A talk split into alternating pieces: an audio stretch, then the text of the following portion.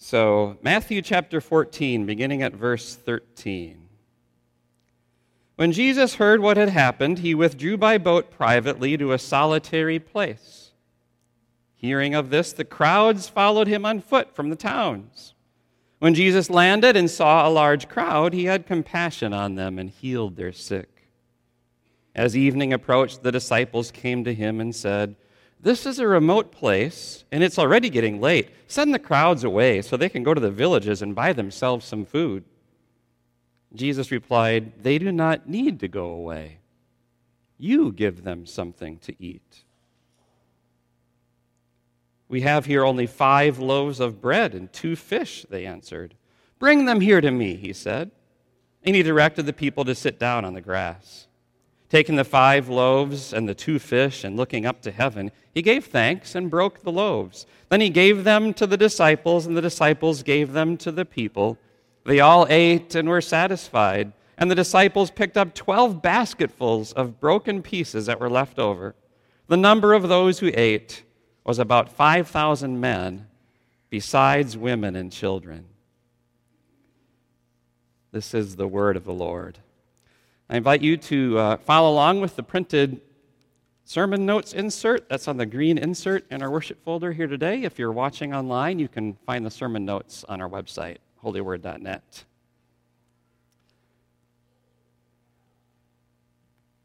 Why do we keep convincing ourselves that life is going to be without problems when we know that life is full of problems? By experience, and also by the very words of Jesus, who promises to us in his own words in the Bible, in John chapter 16, Jesus says, In this world you will have trouble. We don't like to face problems, we don't like to deal with problems, but can you think of some times where you had expectations that, that something would just go perfectly? And because there was a problem that happened, it shattered your hope or it shook your faith. I mean, maybe you anticipated, you know, a, a first date or an afternoon nap that would be noise free. How about a new job, a new house, a new car? Didn't go as planned or expected. Marriage, relationships, friendships, cup of coffee, you name it, there are things in life that don't go as we might expect and, and create a problem. Two things that are important to remember when it comes to problems. Number one, even Bible believing, Jesus loving people have problems. It's okay. We have problems and it's all right. Number two, the most important thing when it comes to a problem isn't your problem, but how you respond to the problem. Let me say that again. Listen. The most important thing during your problem is not your problem, it's how you respond to your problem. As Christians, we look to Jesus as the one who is going to respond to our problems in this life, in this world. And we have a leg up on everyone else in this world who isn't looking to Jesus, believing in him, and following him.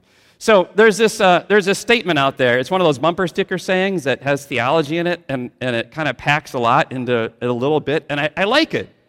It says, Starve your fears and feed your faith.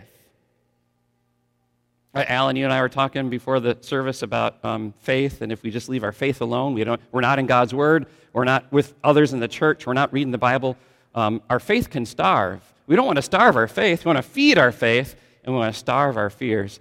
Jesus feeds your faith. When you have problems, He feeds your faith. So I titled this sermon, Jesus Feeds Your Problems. Right, he feeds your problems with ownership and with opportunity. Uh, now, we look to Matthew chapter 14, and the Sunday school version of this story is this Jesus always gives you stuff. Jesus can feed 5,000, actually 5,000 men, so you add women and children, I don't know, 12,000. Jesus can feed thousands of people by a miracle. He can take care of you and fill your cupboards and your refrigerator and your garage and, and your hard drive, you know. Um, that we're, we're past that, all right? That's Sunday school version. Here's the bigger story behind the story Jesus not only saves you from, from your needs, from your problems, Jesus saves us from ourselves. That's the story behind the story. Jesus saved not only the people who didn't have food, but he saved his disciples that day, and he saved us from our in, improper view of problems, from our improper uh, response to problems, and with the loud message that he is the Son of God and Savior of the world, and he's here to help.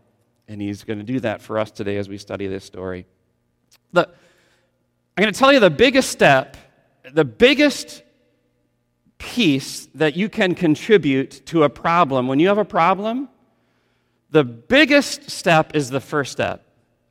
And if you do this first step, you're 80% of the way there to addressing your problem. And the very first step in, in a problem is that you define it as a problem, you see it as a problem, and you own that problem. You say, That's mine, here's what it is, I define it, and I own it. I don't ignore it, I don't pretend that it doesn't exist, and I don't blame others for my problem.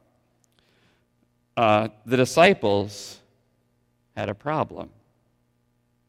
Verses 15 and 16 say this As evening approached, the disciples came to Jesus and said, This is a remote place, and it's already getting late.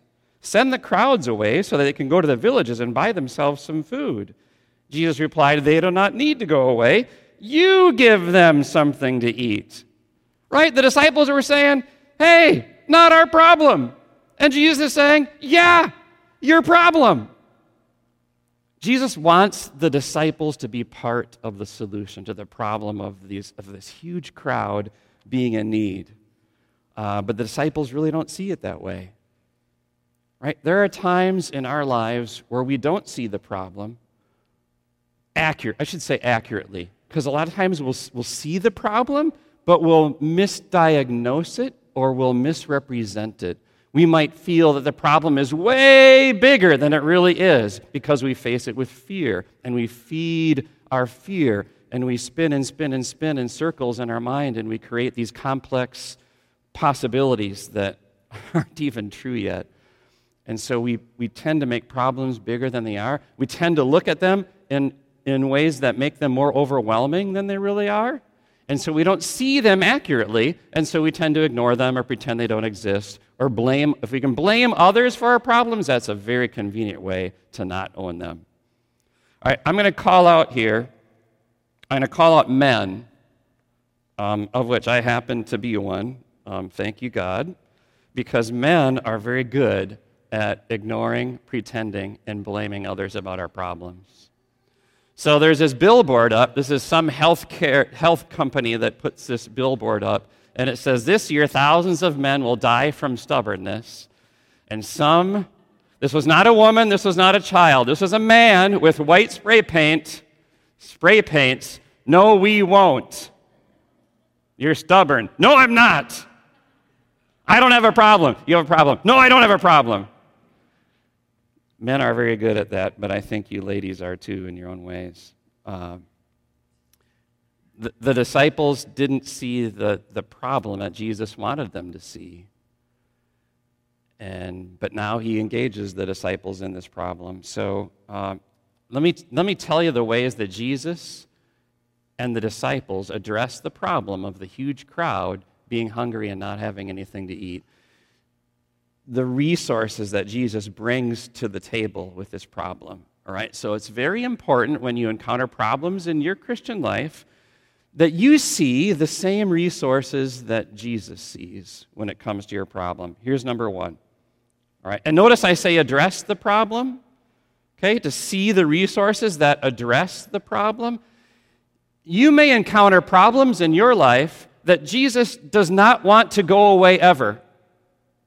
Or if he wants them to go away, well, they just don't go away, and that can be okay. You might be managing a problem your entire life, and it doesn't go away, but you can still manage it and manage it Jesus' way. That's why I say address and not necessarily fix. Not all your problems in life are going to be fixed. My eyesight is going. I'm, I turned 50 years old. I'm taking glasses on and off, I'm trying contacts. I, that's not a problem that's going to go away. I need to, uh, I need to manage that problem. It's not going to be fixed. So, addressing the problem, we have resources. Resource number one, look at verse 17. The disciples say, We have here only five loaves of bread and two fish. All right? We have good words, only not so good word. Right? They're kind of saying, Well, there's this God, but. And there's this, God, that you've brought to the but. And I, I, I, see this as a resource, God, uh, but oh, it's not, it's limited. This is glass half empty thinking. And for Christians who have a God who, who fills the glass full and beyond, we can't be pessimists. We can't be glass half empty thinkers. Um, but the disciples are that. They look at the loaves of bread and fish and say, their human thinking says there's no way this is going to feed this many people. All right, but there's still resources, and you're going to see how that works. Verse 14. Go back to verse 14. Here's when Jesus landed and saw a large crowd, he had compassion on them. So pay attention to those words carefully. Jesus lands, he sees this large crowd, he has compassion on them. The disciples see a problem, Jesus sees people. All right, the disciples approach the problem with their head. I'm counting fish and I'm counting bread and I'm counting people, and Jesus, that doesn't match up. That's a, that's a formulaic, spreadsheet, factual analysis of, of the issue. Not wrong, but very limited when Jesus is standing next to you. So the disciples use their head in approaching the problem. Jesus, Jesus has a heart and his heart is filled with compassion for people, not just the hungry people either. Right? He had healed their sick, it says. He, Jesus, want, Jesus wanted to be, you see the early verses here? Jesus, why did he come to the, why did he, why did he land the boat and come on shore? He wanted to be in, remember the words? He wanted to be in a solitary place. If you open your Bibles to Matthew 14 today and look just before this story, here's what you're going to read this very, very good man and powerful prophet, a man who is very close to Jesus, John the Baptist, was beheaded by Herod for telling people that they should believe in Jesus. Jesus caused the death of John the Baptist by assigning him to go and preach, and he was killed for it. That just so when this when we, I started reading verse 13 and it said after this had happened, that's what the this is talking about. So Jesus needs to he needs to get away for a while and he needs some quiet time. And he needs to be away from people and he needs to pray about this and ponder. And it, and it doesn't happen. There's people climbing all over him wanting to be healed. It does not say Jesus was irritated at them for interrupting his agenda. It says Jesus had compassion on them and he healed their sick. And not only does he have compassion on the, on, on the hungry and the sick, he has compassion on his disciples in this way. They're not seeing the problem the way that Jesus wants them to see it. And even though they're thinking that way, even in the midst of, of their wrong sightedness about the problem, Jesus loves them too. And Jesus has compassion on them too. And he's not frustrated with them.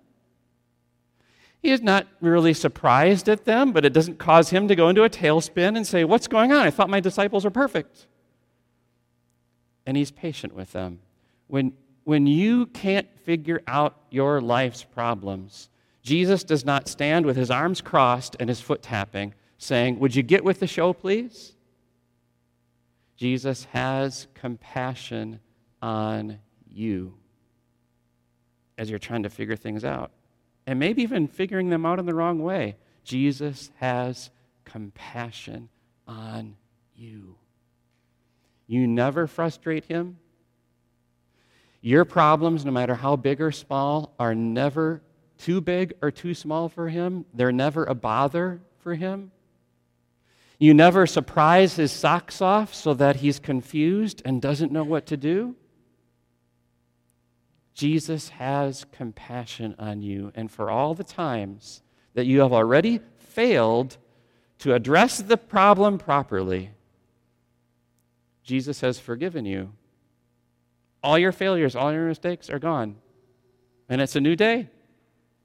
And Jesus is ready to work on it with you as you trust in him and follow him. So that's his compassion. Jesus' compassion is always turned on, always available, always yours, even in the midst of a problem that, that you can't figure out or haven't been doing well at. All right, third resource. Verse 18, Jesus says, So the, the disciples say, Hey, we have, we have these fish and we have the, this bread. Jesus says, Bring them here to me. So Jesus feeds the problem with these resources. And the resources are bread and fish. They had a little boy had this fish, and the disciples find him and they bring it to Jesus and they say, Here's this bread and fish. And then uh, Jesus says, bring, bring them here to me. Um, here's, the, here's the lesson there. The bread and fish were in the hands of the disciples, and Jesus is telling the disciples, Those aren't yours. He, he's telling the disciples, These are resources, but those aren't yours, they're mine.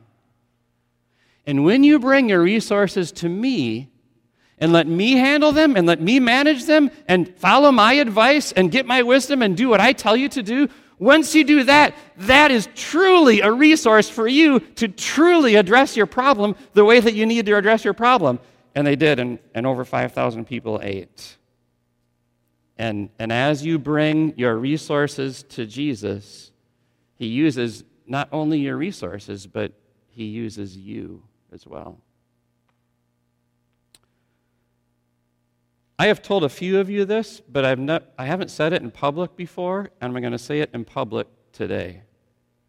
I have been on a journey as your pastor for five years now. Uh, and it's been an incredible journey, but it hasn't been an easy journey. You called me to be your pastor and to move to Texas from Wisconsin. The best part of that is the weather. I love it. But there's other parts that are a challenge. I left uh, two teenage boys to come here who didn't move here with us. I left my parents in Wisconsin, in the Milwaukee area where I moved from. I left friends there, dear friends, that some of which are st- still dear friends, but some of which are not anymore. I came here and, uh, and I thought, you know, I have, I've been in the ministry for 20 years and God's given me some good experience and what they're asking me to do. Um, lead a mission church. I've led a mission church before. Um, major organization of a bigger organization, a multi site organization. I was at a big church in Milwaukee. I thought, you know what? I got, I got it going on. I can, I can come here and I can, I, I got it and I can give it to you uh, and we can make this work and, uh, and then started encountering problems and challenges. Uh, the house flooded. My office was in the house, and I lost notes that it, for, for, all my doctrinal books, uh, personal notes that I took at the seminary, ruined in a flood. Uh, two feet of water in the house, and uh, God was looking after us. We had just moved out of that house weeks earlier, but that flood uh, took things from me that I didn't want to be gone and I didn't have for my ministry anymore. Members quit early in the game, late in the game, even up to this week. Members quit, pointing their fingers at me, saying, You don't have the direction that we're looking for from this church. You don't have the leadership. You said this. You didn't say that. We're leaving. That's hard. And then there's this building project that should have been done, you know, in the 17th century, well, at least that's what we think. It should have been done a long time ago, and it's still hanging on, and, and uh, delay after delay after delay. Uh, it's been hard, and I'm going to confess publicly what I had in my heart that is wrong and it's a sin, and I'm confessing it. Do you know what the problem was that whole time? Why things weren't going the way that I wanted them to go? Do you know what the problem was? You! That's what my heart said, right? But That's what the devil said. That's what my native selfishness said. You are the problem. I can't tell you how many times in my heart of hearts I was tempted to believe and even believed and have prayed, God, why did you give me these people? God, if it weren't for these people, we'd have a building already. God, if it weren't for these people, there wouldn't have been a flood in my house. You know, I blamed you for everything. And uh, it was about at the three year mark. It took me three years to figure that out. And maybe you saw it in me, maybe you didn't, but it was there.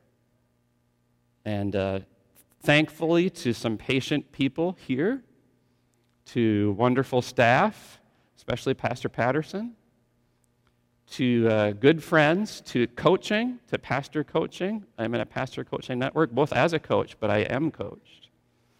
Uh, and to my wonderful wife, and especially to God's Word, and, and immersing myself in God's Word, I realized um, you're not the problem, but I am.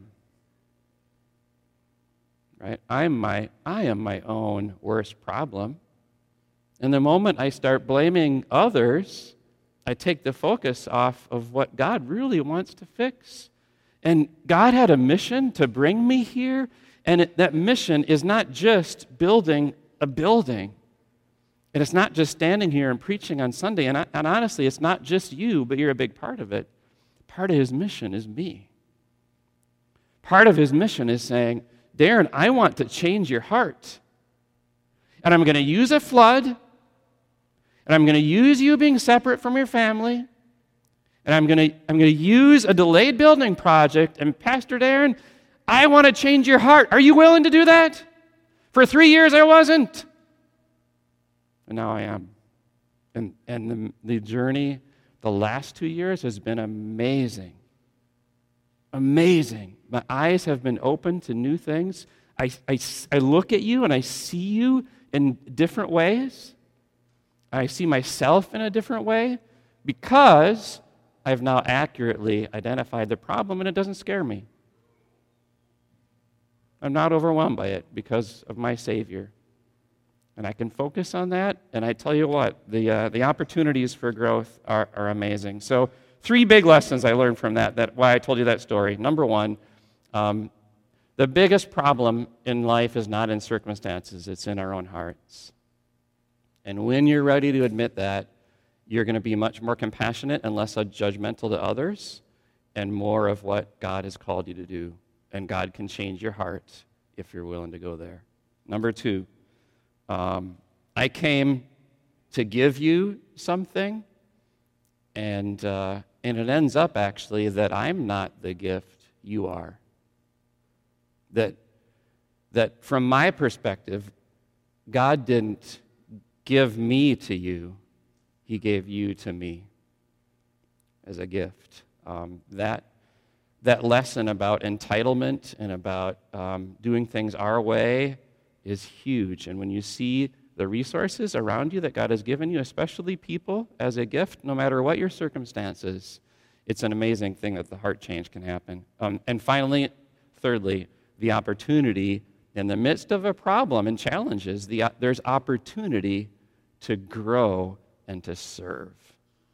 That is not there if you're misdiagnosing the problem, and if Jesus and his love aren't part of it. So, how does Jesus feed our problems? He feeds them first by ownership.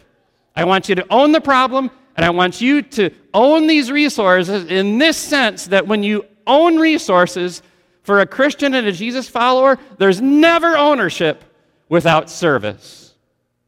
Never. I have back to school supplies. Whose are they? They're mine and yours. I have wisdom. I have strength. I have time. I have riches. Thank you, God. I own them, but they're not mine alone. They are yours too. Opportunity to serve is what ownership is all about. So, why did Jesus give bread and fish to the disciples? Two reasons. One was to serve, and one was to grow. Jesus gave bread and fish to the disciples not for them to eat, maybe they chewed on some, but he gave bread and fish to the disciples not for them to eat, but for them to feed. it was an opportunity. The ownership of the bread and fish as an opportunity for them to serve. Verse 19 Taking the, two lo- the five loaves and the two fish and looking up to heaven, Jesus gave thanks and broke the loaves. Then he gave them to the disciples, and the disciples gave them to the people. Why did Jesus give bread and fish to the disciples in this way? Why didn't he just rain bread and fish down from heaven? That would have been a little more exciting, kind of like, right, manna and quail in the wilderness. And why didn't Jesus just drop salmon and tilapia from the sky and they landed in people's baskets? And whole grain loaves of bread. Why didn't he just uh, snap his fingers and have them? But he gave them to the disciples. Not just so that they would feed others, but he gave them to the disciples so that they had the opportunity to grow. He drew them into the problem. That's called agency. Agency. When you come to Jesus with a problem, he wants your heart and he wants you to participate in addressing the problem. Jesus, racial tension in our country is getting out of control. Please heal this racial tension. I'm going to be bold and say that I know part of Jesus' answer to that prayer. Not all of it, but I know part of it. And you know what part of the answer to that prayer is? You. And when you pray, Jesus, I, I just, if my husband would just step up and take more leadership in our family, Jesus, if, if my wife would just do what she's supposed to do, can you take care of that, Jesus? Can you fix that problem? I'm telling you, what part of Jesus' answer to that problem is you.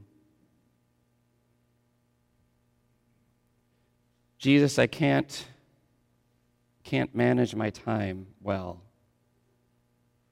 Jesus, I can't control my anger. Jesus, I'm addicted to porn. Jesus, Help my kids always grow up in the faith and never leave you. Do you know what Jesus' answer is to that? I don't know the entire answer, but part of it is you. Don't be afraid. Don't be overwhelmed. But don't hide. Don't ignore. Don't blame someone else.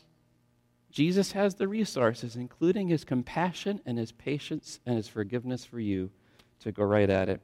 Uh, look at verse 20. Here's how the disciples then grew as they saw themselves as part of Jesus' plan, as participants in addressing the problem. They all, that's like the thousands of people, not just the disciples, they all ate and were satisfied. And the disciples picked up 12 basketfuls of broken pieces that were left over. Wow, did the disciples grow? How do they grow? How did, how did the disciples grow as they were you know, distributing the bread and the fish and then cleaning it up? Their amazement and their appreciation for Jesus in new ways. This is amazing. This miracle. This Jesus is God. This man who says that he is the Savior of the world, he can do it because he can create bread and fish and, and multiply them for all these people. This is amazing. He is the Son of God and Savior of the world. And if Jesus can do this, wow. And then they had to, of course, learn to how they deal with leftovers. Uh, 12 basketfuls. They had more at the end than they had at the beginning. Can you believe Jesus when in his word he tells you, Give me something, even if it's just a little something, and I will make sure you have more at the end. That's a fun promise, and we're attracted to it, but do we really practice it? Can we really take that risk and give that to Jesus and watch what He can do in return? That He's involving us. He wants to grow us and grow our faith, and, and uh, that's what happens with the disciples here. There's, uh, I, I, I, watched a sermon this last week, and uh, and the preacher used an, a, a, great term. Um, and I'll get this right. He used the term the gift of inconvenience. And he was talking about our service of God and growing in God. And he said, the gift of inconvenient, of inconvenience. He said, it inconvenience, when God asks us to serve and grow, inconvenience does not feel safe to our flesh, to our hearts, to our native selfishness. It doesn't feel safe. I don't know, God. It's, it's not the right time. I'm busy. I don't have enough.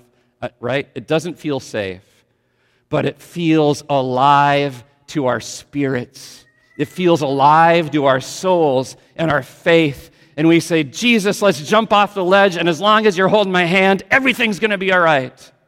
Jesus, let's go after this problem. I haven't been willing to admit that this is a problem. I haven't wanted to confess my sin. I haven't wanted to repent. I haven't wanted to go after this in the way that you want me to, but I'm willing, Jesus. Let's go. I'm not afraid.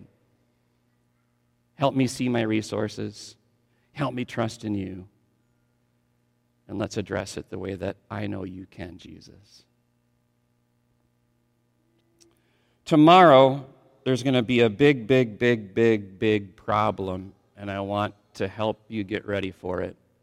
Um, I know to, that tomorrow, call me a prophet, but I know tomorrow that the moon is going to be positioned in front of the sun. I'm telling you right now, it's going to happen. That's going to create a big, big problem. First of all, there's going to be darkness in the middle of the day, and uh, that's just craziness. Uh, but here's the, I think this is the biggest problem. The moon doesn't belong in front of the sun. Right? If, how do you feel about the sun if you're the moon? Right? The sun gets all the glory, the sun gets all the attention, the meteorologist gets out on the news and every night says, tomorrow's going to be mostly, yeah, he doesn't say, tonight's going to be a little moony. Right? If there's a big blood moon, a big harvest moon, right, we might pay attention, might show a picture at the 10 o'clock news. You see it, uh, you know, above the skyline. Ooh, oh, that's three days out of the year. So if I'm the moon, I'm thinking, enough of this glory of the sun. I'll show the sun for once. I will photobomb the sun's selfie. And there we have it. It might not look like that here in central Texas, but uh, there's that path, that 60 mile path along our country where it will look like that, and the moon gets in the way. We're paying attention to this so much because it truly is unnatural. It's not the norm. The moon does not upstage the sun. That's not supposed to happen. So when it does, we right, it's all over media. We arrange our schedules to see this, but it's not normal.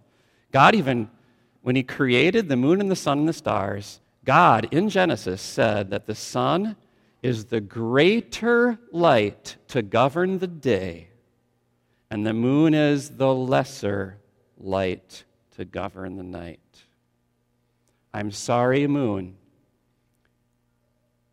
You're in second place, and you always will be. Mr. Moon, can you live with that? Mr. Moon, can that be your destiny and your purpose? Can you, Mr. Moon, be happy with the fact that you reflect light and you are not light? That you, Mr. Moon, depend on the sun for your light to be reflected to the planet Earth? Moon, if you can be happy with that, then, Moon, you will live a full, full life. And you will take care of many problems that would exist if you think otherwise. Jesus is the light of the world. It is not my job to upstage him in any way or to photobomb his glory that wants to shine on this planet, but instead to reflect him. To, to rely on his light and not my light, like the moon has no light of its own, but relies on the light of the sun. Rely on the light of Jesus. Don't get in his way, but he wants to use you. Not only in the scriptures does Jesus say, I am the light of the world, guess what else he says? You are the light of the world. He wants you to reflect him. There's going to be problems, but you're never without his light. There's going to be problems, but he's always there in his forgiveness and his compassion and his love. He's always there to feed your problems with ownership and with opportunities. So let your light shine. Amen. Let's pray. Jesus, thank you for these words, for your miracle of feeding the thousands of people. Help us to see in that miracle lessons, um, not just about physical providing, but lessons for our faith.